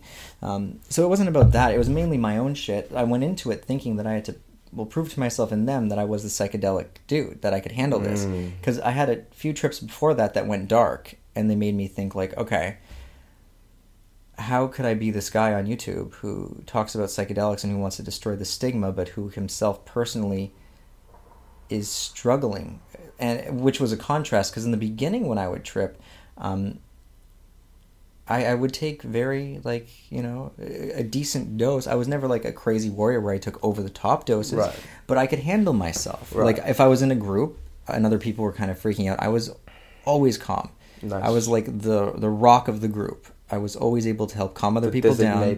trip sitter Yeah, even while tripping, Yeah. I, I always like if someone else had a problem, I would be there for them. yeah So in my mind, I was I gave myself the title of the guy who could handle himself, right? right And then once you start this channel, now it's like there's a whole bunch of other people that you've never met around the world, and just knowing that you right that they've given you this title of like, like, you're you the, should be able to handle this stuff Yes. You're like, the you've gotta handle this stuff. guy And the funny thing about psychedelics is, as soon as you put those expectations out there, at least for me, I can only speak from my own experience, Yeah. but once I put that into the world that I'm the guy who can handle himself, I'm the psychedelic dude that, you know, I know what to do, I can manage bad trips. Um, well, first of all, I got arrogant and I didn't follow my own advice, my own rules of like, you know, when it's safe to trip, when it's not, because even though you're preaching these rules, the ego started building back up. The spiritual ego built back up, and my spiritual ego, Mm. spiritual ego, thought that I was the dude who could handle himself. And so it's like now the normal rules of set and setting don't really apply because I know how to handle myself. sometimes that happens like you dissolve your ego and you're like yes i've killed the ego but then it just comes back sh- stronger Right. some if you're not careful Well, so that's what happened to me. Yeah. I I started believing. I put on a new mask. yeah So I had stripped my mask, and then I said, "Oh, this is a pretty one. Let's wear this one Yeah, for a while. It's yeah. sparkly. It swirls. It moves when you look at it. This is a pretty one. It's the trippy mask. yeah It's like I'm the dude who can trip. Um, but yeah, you soon soon learn that that's not true. Uh, in hindsight, though, had I just followed set and setting, I probably wouldn't have had the bad trips. Like it was because of that ego, and I thought Mm. that I could trip even when it wasn't ideal. And my intent, my intent during you know the terror trip where I have videos about, it's called worst trip of my life. Um, during this experience, my friends had to physically hold me down because I was just a blank slate. Mm. I was like in pure psychosis. yeah Ter- scary it was to be, terrifying huh? in the sense that I actually can't really remember fighting them too clearly. Very, very faint. It was scary in the sense that I was just blackout gone, yeah and like I'm afraid because I'm thinking, like when someone's in that state, what they could, you know, easily like I- I wasn't trying to hurt people, but I could have hurt myself so Mhm. easily. I could have easily indirectly hurt people by running into traffic and like my body hurting their car. because you're not you're not there the driver's gone It- It's scary when the driver's gone because the car's still going, Yeah. and it doesn't Yeah. know when to turn. and it's going like 100 k's an hour Yeah, it's going faster. But anyway, Yeah. I had that experience. Um, obviously, again, I've learned looking back how I could have prevented that, but it showed me a lot. It, it taught me a lot about what safe use looks like. Um, personally, that was difficult to get over. I can't even say I'm 100% over it. I don't think Mm. I'm. I'm not going to make up a percent like Tom. I'm not a professional percent maker upper, but um, I am You definitely just have not. to practice one day. One day I, Yeah, I you can can. practice making Yeah. up my percents Yeah. on the spot. I'm not 100% over it. it's a fine art, Um, but for the most part, I, I've learned a lot. I've you I've but more than fifty percent. Sure, I've managed to use that experience as like a springboard to better Yeah, my knowledge base and to understand psychedelics on a different level. yeah. Um, so I'm grateful for it. Uh, yeah, but the funny thing is that's definitely not the reason why I don't trip. The reason is I don't have the calling right now, yeah. and that's not like my ego making up excuses. Like I can trip, I, I have, I just don't have the calling, and I have so many responsibilities. Um, but again, yeah, I think It's a commitment to have a trip. It, it is a commitment. It is a commitment. I mean, just time. Like you, it's a full day. I day. could see that- myself committing to like one trip a year right now, like Yeah, maybe pretty- making the time, like even though I'm so busy. But I could, yeah, not more than that. It is a commitment. But anyway, what was the question again? Yeah, just about your bad trip and how did it affect you. How it and you, affects and you got, but you think that you're mostly over it, right? It took a year though. That's the Yeah. thing. It happened over a year ago. Yeah. Well, it's like mine. I'm not completely over it, but I'm at least tip the scale. So good. You're getting there. Yeah. You're getting there. Uh, like for example, if I were to think about tripping now after it, um, wow, I guess you could really see it all as positive because I would be so much more safe. I have been even when I Mm. have done it, like with doses, with my environment, with how I feel. Um, much more strict. Oh yeah, I, I would fully abide by the rules, and I no longer think I'm special. So I feel like we all need that every once in a while, just an experience to show us that we're not special, like the not to spirit- put us down, No, no, but so no. that we can get a better perspective on like But we're human as well, because like the ego likes to convince itself it's special, and it's like the stages that a lot of people go through. it They fucks have you up. you first you you're ignorant, then you have the spiritual awakening, but then you realize you have the spiritual ego, then you need another experience to kind of knock you down. You're like, oh wait, I'm actually not special, and I should be more humble. Yeah. I, I can only speak for myself, but No, I have exactly the same things going on. I'm definitely so much more humble. Uh, Whereas before, sometimes the humbleness was like a disguise. Now it's like I'm, yeah. fine, actually humble. It feels good being humble. You know why it feels good? Because you finally get to drop all those expectations. Yeah. Like when you're not humble, you secretly have so many expectations that you Yeah. yourself are trying to match just for your own knowledge, not for anybody else. At least for me, it was just so I could know because I still secretly had that bit of me who had to be the tough guy. Yeah, yeah, had to yeah. be the dude who can Yeah. handle more than others. Like it was still the ego, even when I thought I killed it. Just in different like- ways. It used spiritual practices to strengthen the itself ego in was way. still there. Yeah. Um, it's yeah. amazing now. I've got this awareness about the ego that I didn't have. I've got this awareness about myself that before I didn't have because the ego was too big to see it. So it really, what happens is initially, even when you have a lot of people get into spirituality, then they think that anyone who isn't spiritual is less than them. Yeah. They won't say it, but they're thinking it. Spiritual superiority. So it's like the ego's Yeah. so big, it's like uh, blocks out the sun. Imagine you're the sun. It is like a total eclipse. And then, assuming you know you have bad luck like Tom and I, or good luck, you could actually see it as, and you get these experiences that crush you. The ego finally starts shrinking, and you can finally get a glimpse Mm. At what it really is. Uh, But it's like before that, you're so eclipsed, you can't see it. It's impossible to see. Like you wouldn't even know the it. sun's there. No. And then when it shrinks, oh, now I can see the sun. There we go. There is something back there. I didn't even know it. Whoa! And you got this cool awareness, and um, it is it's freeing in a way because it's the expectations that I used to put on myself that were so draining of my life force. Less, less baggage, man. Less energy. I don't have to pretend to be the tough guy. I don't have to pretend to be, you know, amazing at Yeah, everything. Just be, be Adam. well, not even Adam. I can just no, be. just be. Yeah. Yeah. But anyway, we have to wrap this Yeah, podcast up yeah, I think that was a good note to end on. Yeah. Um, whether or not because we do our a second, friends need this room. yeah, I know. Sleep whether, or not we do a second half uh, doesn't matter, but we'll definitely do a future Skype Yeah. podcast. Yeah, no, So, that's a good way to to end make it. it happen. Yeah, Good podcast, actually. We, covered some cool shit. Yeah. I'm exhausted. That's like because the first time it's like I asked you all the same shit that people expect, kind of thing. So that's why this time I learnt just to. Oh, this is going to be very interesting. I'm Yeah. excited to watch it back. It's gonna be good. I just need the right title. what are you going to title it? But anyway, let's we'll talk about this later. Um, but thanks for coming on, man. It's been good. It's been a crazy journey, and at least this time I didn't. I'm not leaving with an existential crisis. We didn't have to do drugs because that's the thing. Was like, oh, we should do this drug experience. But anyway, now yeah, no, no, no drugs. We didn't have to meet up to do drugs. Nah. Life is a drug. that's yeah. you know, so I'm like I'm collabing with you. People are like, but they're not tripping anymore. It's like you can. You don't have to yeah. trip to collab. yeah, that's why someone's like, oh, but if you don't trip anymore, you shouldn't talk about psychedelics. I, I think this is like- more interesting than us tripping together, to be honest. Yeah, me too. Plus our other stuff. But anyway, thanks for having me on. This was awesome. yeah, so good, man. Check out PsychedSubstance, support him on Patreon, like, share, subscribe, and all that jazz. I'll leave all the links in the show notes. I'm going to do it's an intro. clear that we're both exhausted. yeah, I'm going to do an intro for this, so. But anyway, let's give them the room back. Yeah. Good night.